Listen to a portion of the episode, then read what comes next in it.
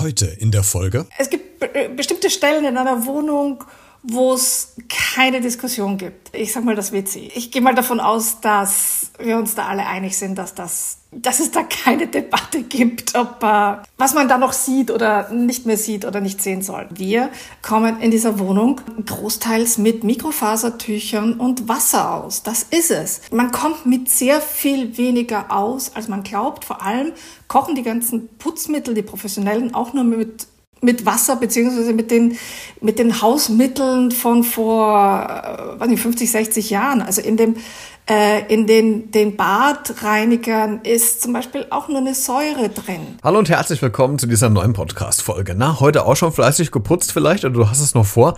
Gehört jetzt nicht so zu meinen Lieblingshobbys, muss ich ganz ehrlich sagen. Muss aber gemacht werden. Sind wir uns, glaube ich, einig. Aber wie können wir es denn vielleicht ein bisschen effektiver und lustiger und organisierter gestalten? Dazu habe ich mir heute eine Expertin eingeladen. Sie gibt nämlich Tipps, wie Putzen eventuell wieder Spaß machen kann, wie wir Geld sparen können und auch noch der Umwelt was Gutes tun und warum Zwiebelscheiben in der Küche ein echtes Problem sind. Also quasi der Endgegner, wenn man gerne spielt und zockt. also, heute gibt es ganz viele Tipps rund ums Thema Putzen und da lassen wir uns Zeit für in den nächsten knapp 28 Minuten. Eine sehr unterhaltsame, spannende und informative Folge. Also lasst uns äh, loslegen. Los geht's. Beredet. Der Talk mit Christian Becker. Heute zu Gast. Hallo, mein Name ist Sigrid Neudecker. Ich bin Journalistin und Autorin, lebe als Wienerin seit äh, etwas mehr als 20 Jahren in Hamburg und habe vor kurzem ein Buch geschrieben für Putzmuffel und für Menschen, die mit Putzmuffeln zusammenleben dürfen, sage ich jetzt mal oder zusammenarbeiten. Und äh, das ist ein sehr spannendes Thema und ich freue mich sehr, dass Sie heute meine Gästin sind von Neudecker. Äh, bevor wir wirklich in die Materie einsteigen, es soll ja heute darum gehen, dass wir möglichst viele Tipps auch bekommen. Alle Tipps werden natürlich nicht besprechen können, dafür gibt es ja das Buch. Den Link zum Buch äh, gibt es auch in den Show Notes. Ich würde Sie aber gerne fragen, zum Einstieg in das Gespräch, äh, welcher Putztyp Sie denn sind, weil ich habe diesen äh, Psychotest auch natürlich, der im Buch drin ist, gemacht und ich darf äh, ganz kurz zitieren, ich bin der mittlere Typ, also da steht, äh, äh, cool, du gehörst zu den sauberkeitstechnisch entspannten Menschen. Du zeigst eine gesunde Toleranzschwelle gegenüber Schmutz und verfällst nicht in Schnappatmung, wenn auch mal die Petersilie auf dem Boden liegt. Was sind Sie denn für ein Putztyp? Ich würde von mir behaupten, ich bin auch der mittlere Typ. Äh, aber ich fürchte, da darf man meinen Mann nicht fragen. Der würde wahrscheinlich eher so. ein bisschen was anderes sagen, obwohl ich wirklich ähm, finde, also wenn die Petersilie, also wenn sie eine Stunde am Boden liegt, dann sage ich jetzt auch noch nichts. Wenn sie drei Tage am Boden liegt, dann wäre ich langsam unruhig, weil dann liegt sie auch nicht mehr dort am Boden, wo sie runtergefallen ist, sondern hat sich in der Zwischenzeit über die ganze Wohnung verteilt. Man findet sie wahrscheinlich sogar im Bett ähm, und an Stellen, an denen man Petersilie normalerweise nicht finden wollen würde. Sehr schön. Ich habe mir so am Anfang die Frage gestellt, als ich das Buch gelesen habe, kam mir die Frage relativ schnell, was heißt denn eigentlich sauber? Weil ich glaube, allein an diesem Begriff sauber oder Sauberkeit, da hapert es ja schon, weil wir doch alle ein völlig unterschiedliches, könnte ich mir vorstellen, unterschiedliche Definition von sauber haben, oder? Das ist ja das Problem. Also wenn zwei Schmutzfinken miteinander wohnen, dann haben die, glaube ich, kein Problem miteinander, weil dann fällt dem einen nicht auf, dass der andere äh, irgendwie knöcheltief durch seine schmutzige Wäsche wartet. Äh, das ist also wirklich tatsächlich sehr relativ und nochmal, also wenn mein Mann die Wohnung sauber finden würde, finde ich sicher noch irg irgendwo was, was besser ginge. Was wirklich sauber ist, ich glaube, es gibt wirklich äh, nur bei, ich sag mal, es gibt bestimmte Stellen in einer Wohnung, wo es keine Diskussion gibt. Ähm, ich sag mal das WC. Ich, ich gehe mal davon aus, dass wir uns da alle einig sind, dass das, äh, dass es da keine Debatte gibt, ob äh, was man da noch sieht oder nicht mehr sieht oder nicht sehen soll. Alles andere, das ist halt genau diese, diese Ermessenssache beziehungsweise ja, Diskussionsraum. Das sollen halt alle die, die in einer Wohnung zusammen wohnen oder auch in einem Gemeinschaftsbüro zusammenarbeiten, müssen sich halt da leider mal zusammensetzen und sagen, okay, äh, das ist uns jetzt einfach, das ist jetzt mir zu viel, können wir da irgendwo einen Mittelweg finden. Was sich genau an diese Frage meiner Definition anschließt, ist eine weitere äh, Definitionsfrage, nämlich zum Thema Putzen. Wie häufig sollte man denn putzen? Das ist ja auch völlig unterschiedlich. Das kommt A auf die Größe des Hauses oder der Wohnung drauf an. Das kommt auf die Frustrationstoleranz von sich selbst und auch von der Partnerin und dem Partner. Wie viel, wie, äh, wie oft putzen Sie denn am Tag? Das ist ja das, was ich mit dem Buch auch zeigen will. Es gibt keine, keine Regeln und keine starren, das muss so und so oft passieren, sondern ich putze da, wo ich was sehe. Und das kann dann fünf Tage lang nichts sein, wenn wir, äh, wenn uns nichts runterfällt. Ähm, es kann aber auch drei Tage hintereinander äh, irgendwie Großeinsatz sein, wenn ich jetzt mal einen Rappel krieg oder äh, wenn ich einen langen Text zu schreiben habe. Dann, ich bin nämlich geborene Prokrastinatorin und dann sind zum Beispiel hier die, die Fenster sowas von blitzblank. Also äh, das ist es ja. Also äh, man, man soll ja auch nur das, also ich finde, ich finde, man soll nur das putzen, was auch wirklich geputzt werden muss. Und alles andere, ich muss jetzt nicht die Fensterbretter jeden dritten Tag äh, sauber wischen, weil wozu? Und unser Abstellraum, ich meine, da geht alle drei Wochen jemand rein da ist es mir völlig egal, wie hoch da der Staub liegt. Aber das Thema Prokrastination, das ist echt, das ist tatsächlich, ich glaube, meine Wohnung, als ich mein Examen geschrieben habe, zweimal, ich bin Lehrkraft, ich musste zwei Examen schreiben. Ich glaube, in der Zeit der Examensarbeit war meine Wohnung noch nie so sauber, wie sie ja, in der Zeit ja, war. Absolut. Aber es tat mir aber auch gut. Und das ist ja auch so ein, so ein Punkt, so das Thema abreagieren, oder? Also, ich meine, wenn ich äh, einen scheiß Tag habe, auf gut Deutsch gesagt, ich bin jetzt nicht der Typ, der putzt, ich koche dann lieber. Aber so das Putzen kann ich mir auch, so die körperliche Tätigkeit, die auch als psychologischen Aspekt nutzen, dass ich mich abreagiere, oder? Es ist abreagieren, es ist, ich finde es ich find's wirklich ähm, äh, fast schon meditativ. Putzen ist halt ein Job, da brauchst du den Kopf nicht äh, beschäftigen. Ähm, das geht automatisch, da brauchst du nicht groß nachdenken. Mir kommen beim Putzen immer die besten Ideen, weil der Kopf da irgendwie gerade was anderes zu tun hat und abgelenkt ist. Äh, und vor allem, es ist doch so befriedigend eigentlich. Ich meine, wenn die Wohnung nachher sauber ist oder wenn die Fenster sauber sind oder ähm, wenn, es wird doch gleich wieder heller, die Wohnung, finde ich, nachdem sie geputzt ist.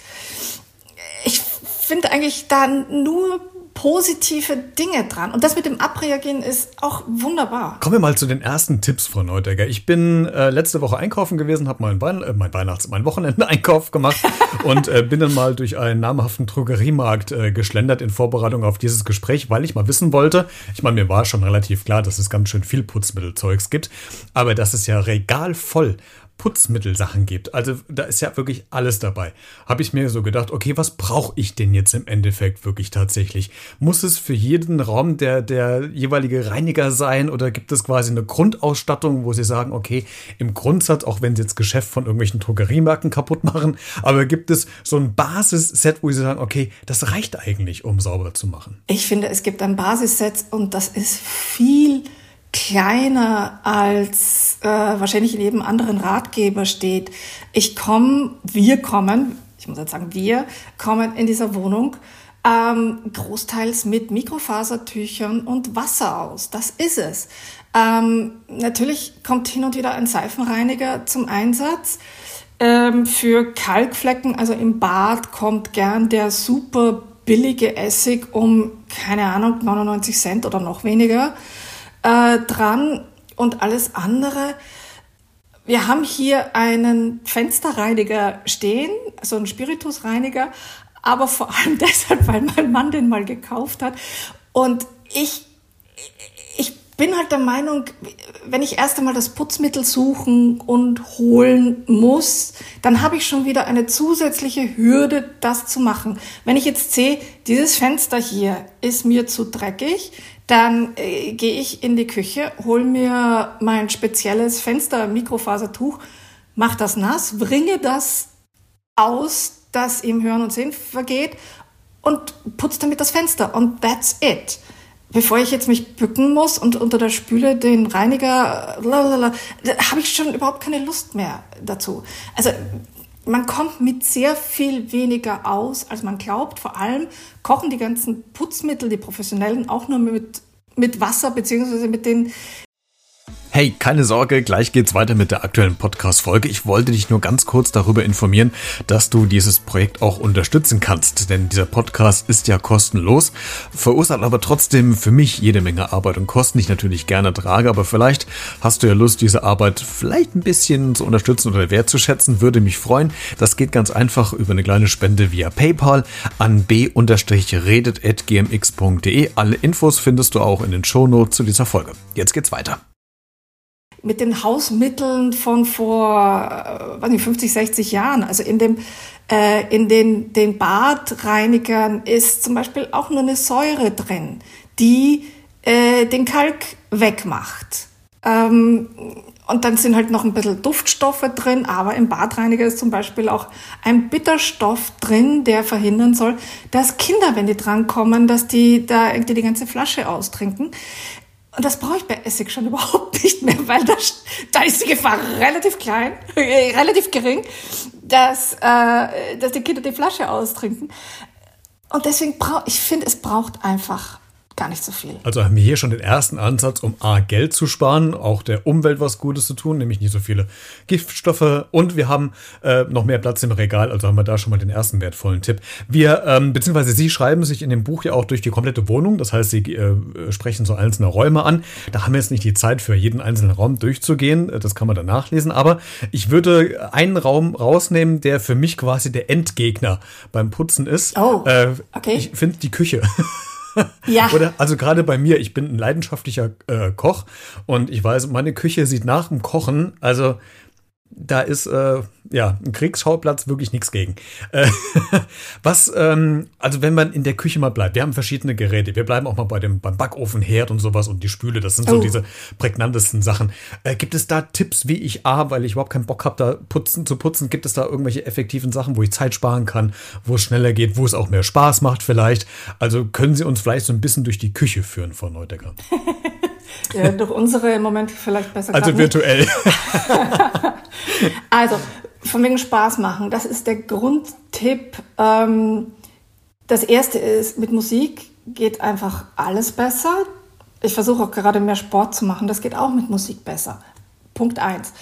Ähm, Welche Musik darf es denn sein? Sorry. Eher so das Heavy Metal oder Schlager oder Pop oder was hören Sie denn da? Ich habe mir auf Spotify eine Workout-List zusammengestellt. Die habe ich inzwischen jetzt umbenannt, weil sie zum Putzen auch genau äh, wunderbar funktioniert. Kann ich Ihnen den Link schicken? Ähm, bin auch immer offen für neue Vorschläge. Bei mir sind das vor allem äh, Live-Rock, äh, schnelle Live-Rock-Songs, die also so richtig den Allerwertesten in die Höhe kriegen. Das funktioniert schon einmal äh, super. In der Küche, ähm, das Ding ist, je regelmäßiger man dort putzt, beziehungsweise nach dem Kochen gleich mal, umso mehr erspart man sich auch, weil Fett einfach diese sehr unerfreuliche Angewohnheit hat, dass es je länger es irgendwo äh, klebt, die Fetttropfen, desto fester und eingetrockneter wird das dann. Und wenn man zum Beispiel einmal einen kritischen Blick auf die, also hinter seinen Herd wirft, auf die Wand hinter seinem Herd, da kann man dann, wenn man da wirklich ein paar Wochen oder sogar Monate nicht dran war, kann man echt mit dem, mit Hammer und Meißel schon dran gehen, weil sonst kriegt man das Zeug nicht mehr runter. Wenn man hingegen tatsächlich direkt nach dem Kochen da da, da braucht man nicht einmal äh, irgendwie Seifenreiniger oder so irgendwas, sondern da reicht dann auch wirklich wieder mein geliebtes Mikrofasertuch mit heißem Wasser. Heiß macht Fett auch gleich wieder ein bisschen geschmeidiger und das abgewischt und dann hat man sich schon sehr viel erspart. In der Küche ist es allerdings tatsächlich so, dass da sehr viele versteckte, ja, versteckte Fett oder Drecknester sich ansammeln, weil beim Kochen halt leider durch den Wasserdampf, also nicht, wenn der Wasserdampf irgendwo sich niederschlagen würde, dann hätten wir jetzt nicht so ein Problem.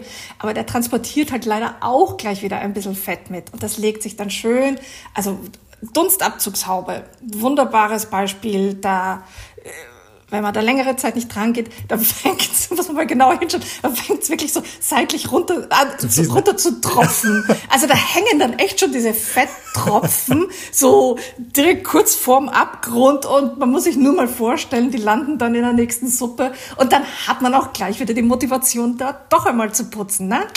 Ganz einfach alles.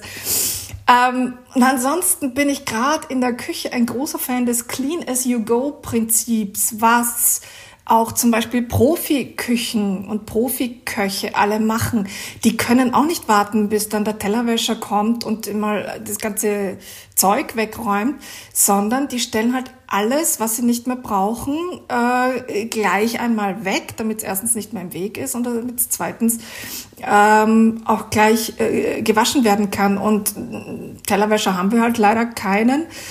Deswegen tun wir das gleich direkt in den Geschirrspüler. Deswegen ist mein, also ich habe ja auch einen wahnsinnig kochtalentierten Mann. Ich muss jetzt aufpassen, was ich sage, er hört zu. Ähm, der, also wirklich, der, der dann beim Kochen so richtig in the zone ist. Also der ist, der hört nichts mehr anderes außer seinem französischen Radiosender. Aber ansonsten ist der nur beim Kreieren und Überlegen, was er jetzt womit macht. Äh, aber sogar der hat jetzt geschafft, dass er, bevor er da abtaucht in seine Zone, räumt er erstmal den Geschirrspüler aus, damit er leer ist, damit er einen Topf, den er nicht mehr braucht, direkt in den Geschirrspüler stellen kann, bevor er den dann äh, in die Spüle stellt oder sonst wohin in der Spüle. Stapelt sich dann das alles so schön und wird dann zu dem wunderbaren Berg, den man dann eigentlich überhaupt nicht mehr abtragen will, sondern eigentlich nur mehr sprengen. Und wenn man dann je, alles, jedes Ding, das man in der Hand hat und was man nicht mehr, nicht mehr braucht, dann direkt in den Geschirrspüler legt, dann hat man so viele Handgriffe gespart und im Idealfall kann man kurz bevor das Essen serviert wird, äh, den Geschirrspüler anwerfen und alles fertig und alles gut. Sehr gut. Und hier kann ich mir die nächste Frage schon nämlich streichen. Das Clean as you go Prinzip haben Sie mir schon vorweggenommen, aber so wunderbar. ähm, ich habe, als ich äh, das Buch noch gelesen habe, kam mir diese Regel entgegen und die kenne ich tatsächlich auch noch, aber ich halte sie selbst nicht ein, die da heißt, äh, wer kocht, putzt. Jetzt haben Sie es eben ja gerade schon beschrieben, Ihr Mann haben Sie ja schon gut dahin trainiert. Aber gilt denn so diese Regel generell oder sollte man da so ein bisschen also, äh, offener sein? Die meisten sagen, wer kocht, muss nicht putzen. Wer kocht, hat schon gekocht, hat sozusagen die Leistung des Kochens schon ähm, gebracht und dann dürfen die anderen putzen. Genau. Ich habe halt die Beobachtung gemacht, dass es das, das kommt jetzt, geht jetzt sehr in Erziehungswissenschaften, aber dass man lernt halt auch wirklich nur Dreck zu vermeiden, wenn man sieht, wo der überall entsteht und wo man den selber überall entstehen lässt. Und wenn ich jetzt meinem geliebten Mann nach dem Kochen alles hinterher putze, dann wird der nie beim nächsten Mal aufpassen, wo was landet und ob die, der Schöpflöffel auf dem Weg zwischen Herd und Arbeitsplatte die, die Hälfte seines Inhaltes verliert oder ob wo die Zwiebelschalen landen. Die sind hier ein besonders großes Problem, weil in unserer Küche ist also die Schwerkraft besonders stark. Weiß nicht wieso, das ist, ist so, wir haben hier so ein schwarzes Loch, glaube ich, oder irgend so. Äh, und die Zwiebelschalen äh, haben auch eine besonders gute Gleitfähigkeit. Also die, die schweben dann immer so drei Minuten über Mülleimer und in der letzten Sekunde genau daneben.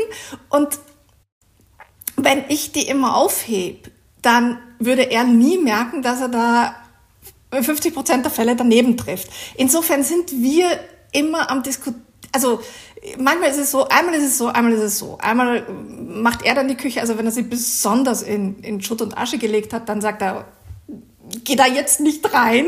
Es ist kein schöner Anblick. Und ähm, manchmal denke ich mir dann aber auch, na jetzt mache ich es einfach. Jetzt hätte ich ja gerne die Reaktion Ihres Mannes gesehen, der hinter Ihrer Kamera steht. er hat die ganze Zeit so und so. Ah, sehr schön. Von daher, Sie haben sie eben gerade schon angesprochen, wenn wir bei Männern und Frauen bleiben, müssen wir vielleicht auch so ein bisschen in dieses Klischeehafte reinrutschen. Meistens ist es ja. ja wahrscheinlich immer noch heutzutage so, dass im Haushalt die Frau das meiste macht. Und wenn wir Männer ähm, signalisieren, dass wir motiviert sind, fragen wir ja meistens nach, Schatz, was können wir denn machen? Also bleibt die Entscheidung ja auch wieder bei der Frau. Also ist das tatsächlich so, dass die Frauen immer die, so die, die führende Position da sind? Oder wie kann ich denn möglicherweise meiner Partnerin oder meinem Partner doch Entscheidung abnehmen, um mich anders motivierend irgendwie einzubringen in den Haushalt? Was haben Sie denn da für Tipps, Tricks vielleicht? Ich glaube, wenn, wenn, wenn alle wissen, was zu tun ist, und wenn nicht der eine der Chef des Haushalts ist und der andere nur der Befehlsempfänger oder der, derjenige, der hilft, das ist ja sowieso, darüber müssen wir auch noch reden. Also, man ist ja nicht zu Gast im eigenen Haushalt und bietet dann großzügig seine Hilfe an, sondern man wohnt hier, man macht genauso viel Dreck, allein durch seine Anwesenheit. Also da muss man jetzt nicht helfen, sondern einfach mitmachen und das schließt Kinder, möchte ich mal sagen, mit ein. Aber wenn alle wissen, was zu tun ist, dann können sie stelle ich mir zumindest in einer perfekten Welt vor, ich bin aber auch noch sehr naiv für mein Alter, gebe ich zu, äh, dann können Sie ja selber immer schauen, was gerade zu tun ist. Bei bestimmten Sachen, sag ich mal, was weiß ich, Bettwäsche wechseln, haben wir jetzt gesagt, okay, wir machen das jetzt jeden Sonntag, dann brauchen wir nicht groß dran denken, dann muss nicht einer sagen, wollen wir heute die Bettwäsche wechseln und der andere sagt dann, hm, ja, lass mal überlegen, wie lange ist die jetzt schon drauf, sondern Sonntag aus, keine Debatte. Und bei allem anderen geht man einfach herum mit einigermaßen offenen Augen durch die Wohnung und wenn man selber merkt, da liegt jetzt irgendwie schon eine Staubschicht am Regal, dann muss man jemanden fragen, bevor man sich einfach ein Staubtuch nimmt und das schlicht und ergreifend wegmacht. Aber wie gesagt, perfektes, perfekte Welt. Was ja auch vielleicht helfen könnte, und das kenne ich damals noch aus WG-Zeiten, sind ja, dass man Putzpläne aufstellt, dass man quasi äh, sondiert, okay, du hast an dem Tag das und das zu tun, das ist deine Aufgabe, ich bin am Sonntag. Daran hilft das oder birgt das eher nochmal mehr Potenzial für Krawall, weil man sich vielleicht irgendwie nicht dran hält, weil man vielleicht jetzt keine Lust hat oder man kann nicht, ist was dazwischen gekommen. Also helfen uns Putzpläne, das vielleicht ein bisschen stringenter und strukturierter vielleicht äh, durchlaufen zu können? Meine große Hoffnung wäre das Ja. Ähm, vor allem, weil Putzpläne, ähm, also gute und umfangreiche, zeigen vor allem schon mal, was ja alles wirklich in einem Haushalt getan werden muss. Äh, ich sage nur, man muss mal ein bisschen genauer seine Lichtschalter sich anschauen. Sogar da landet über kurz oder lang Staub. Die muss man jetzt nicht täglich abwischen, aber gehört irgendwann mal von mir aus einmal pro Halbjahr wäre es halt schon auch nicht schlecht, weil man will ja hin und wieder auch Besuch oder irgendwann demnächst, wenn das alles vorbei ist, will man auch wieder Besuch ähm, zu Hause empfangen. Ich glaube, dass Putzpläne wirklich äh, da, äh, gut funktionieren, weil dann sozusagen alle Beteiligten sich um bestimmte Dinge keinen Kopf, keine Gedanken mehr machen müssen. Wenn klar ist, der, einige, der, der eine macht das WC, der andere kümmert sich darum, was weiß ich, die Handtücher immer wieder auszuwechseln und äh, so, dann, dann hat man schon ein bisschen weniger, ähm, woran man so im Hinterkopf denken muss. Weil wenn das immer nur einer macht, und da sind wir jetzt halt wieder zurück bei dem Problem, dass Putzen halt in vielen Familien und ich sage mal in den meisten immer noch Frauensache ist, dann müssen die Frauen halt an das alles denken. Wie lang hängen jetzt die Handtücher schon? Wie, wie lang sind die jetzt schon im Betrieb? Wann müssen die gewaschen werden äh, und so weiter? Und das nimmt einfach wahnsinnig viel äh, Arbeitsspeicher im Kopf in Anspruch. So, fast zum Schluss des Gesprächs von Nordegger habe ich in Vorbereitung zu der Aufzeichnung heute, die wir im Januar äh, führen, äh, meine Hörer gefragt und Hörerinnen gefragt, ob es sie dann noch Fragen an Sie haben. Komischerweise hat sich kein einziger Mann gemeldet. Überraschung, das ist eigenartig. Die wissen schon alles, die wissen schon alles. Die kennen das ja vom Auto, vom Autowaschen. Das sind sie ja Experten insofern. Und übertragen das dann in die Küche und, und auf die Toilette. Aber es gibt tatsächlich äh, Fragen, die, die reingekommen sind. Äh, zum Beispiel Lena fragt, ähm, und das kennen wir vielleicht alle, gerade äh, jetzt, wo Weihnachten vorbei ist und man vielleicht das ein oder andere selbst gebastelte Bild von den Kids an die Fensterscheibe geklebt hat, nämlich äh, Tesa. Vielleicht haben Sie äh, eine Idee oder einen Hinweis, äh, haben Sie vielleicht noch einen Tipp an, an Lena, wie kriegt man quasi äh, Aufkleberreste oder Tesa-Reste, beziehungsweise alles, was klebt an irgendwelchen Oberflächen weg? Jetzt haben Sie eben ja schon gesagt, Sie arbeiten ja hauptsächlich mit Mikrofasertuch, Wasser und Essig. Schafft das das auch oder brauchen wir da ein bisschen was Härteres? Und, und kleineren, kleineren bis mittelgroßen Atombomben, die helfen dann bei besonders schwierigen Fällen.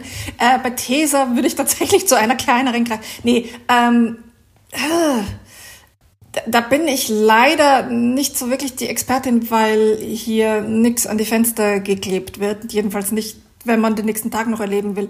Ähm, also ich habe schon mal gehört mit Föhn heiß anblasen, äh, dass, den, dass es den Kleber ein bisschen geschmeidiger macht und dann kriegt man es leichter runter. Das kenne ich, glaube ich, auch von Kaugummi, wenn es irgendwie in den Haaren klebt oder im, im Teppich fuseln oder so, dass man es einfach warm macht oder ähm, mit Haarspray irgendwie härter macht, damit man es irgendwie so abknippeln kann. Ach, ich dachte, Kaugummi legt man ins Tiefkühlfach, was bei den Haaren ein bisschen schwierig ist. Und beim Teppich auch.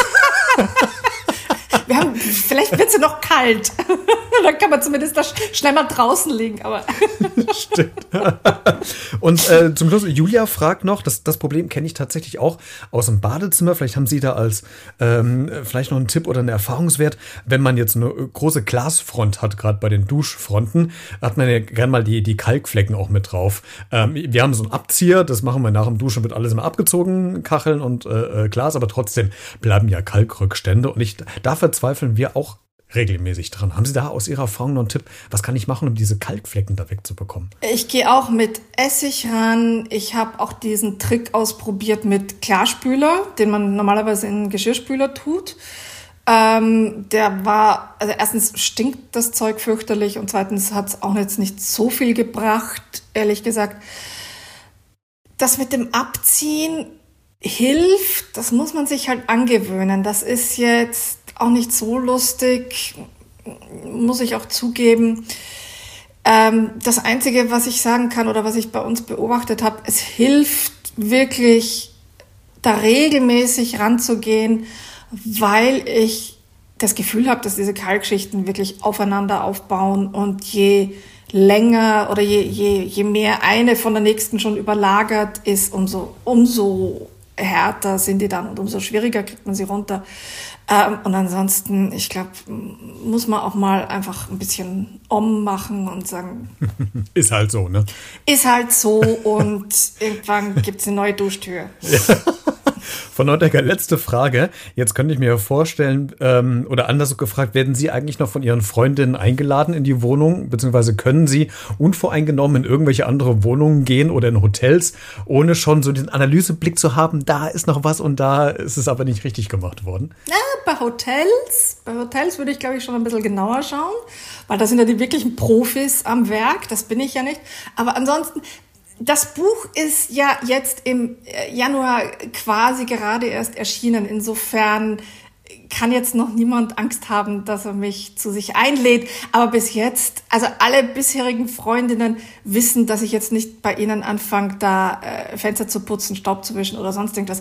Vor allem, das Ding ist ja, Putzen ist jetzt auch nicht meine Leidenschaft. Ich mache hier auch nur das Notwendigste. Ähm, ich habe wirklich Besseres zu tun, als zu putzen, auch wenn ich es, wie gesagt, nicht so schlimm finde. Ich glaube, Putzen hat einfach nur ein schlechtes Image. Aber ansonsten ist es, äh, wie gesagt, es kann, man kann sich abreagieren und all das. Aber ich bin jetzt da nicht äh, keine Missionarin und will jetzt niemanden zu seiner sauberen Wohnung verhelfen. Äh, und jeder macht das, was er wie es bei ihm am besten funktioniert. Super. Und da haben wir heute ganz viele Tipps bekommen, wie es einfacher, kostengünstiger und vielleicht ein bisschen mit mehr Spaß funktioniert. Sauber heißt das Buch. Alle Informationen zum Buch gibt es in den Shownotes. Und ich äh, freue mich, dass Sie heute mein Gast gewesen sind von Neudegger und dass wir ein bisschen drüber gequatscht haben. Es war sehr informativ und Vielen Dank, dass Sie da waren. Ich danke für die Einladung. Es hat großen Spaß gemacht. Und ich hoffe, dass du jetzt auch ein paar mehr Tipps bekommen hast, wie man vielleicht ein bisschen effektiver putzt, auch vielleicht ein bisschen mehr motivierter, mit ein bisschen mehr Spaß und so weiter. Also noch mehr Tipps, wie gesagt, gibt's im Buch. Alle Infos zum Buch, zu meiner heutigen Gästin gibt's in den Show Notes. Einfach mal reinklicken und informieren. Wir hören uns zur nächsten Folge wieder. Bis dahin bleibt gesund und vor allen Dingen bleibt neugierig und bleibt sauber. Ciao.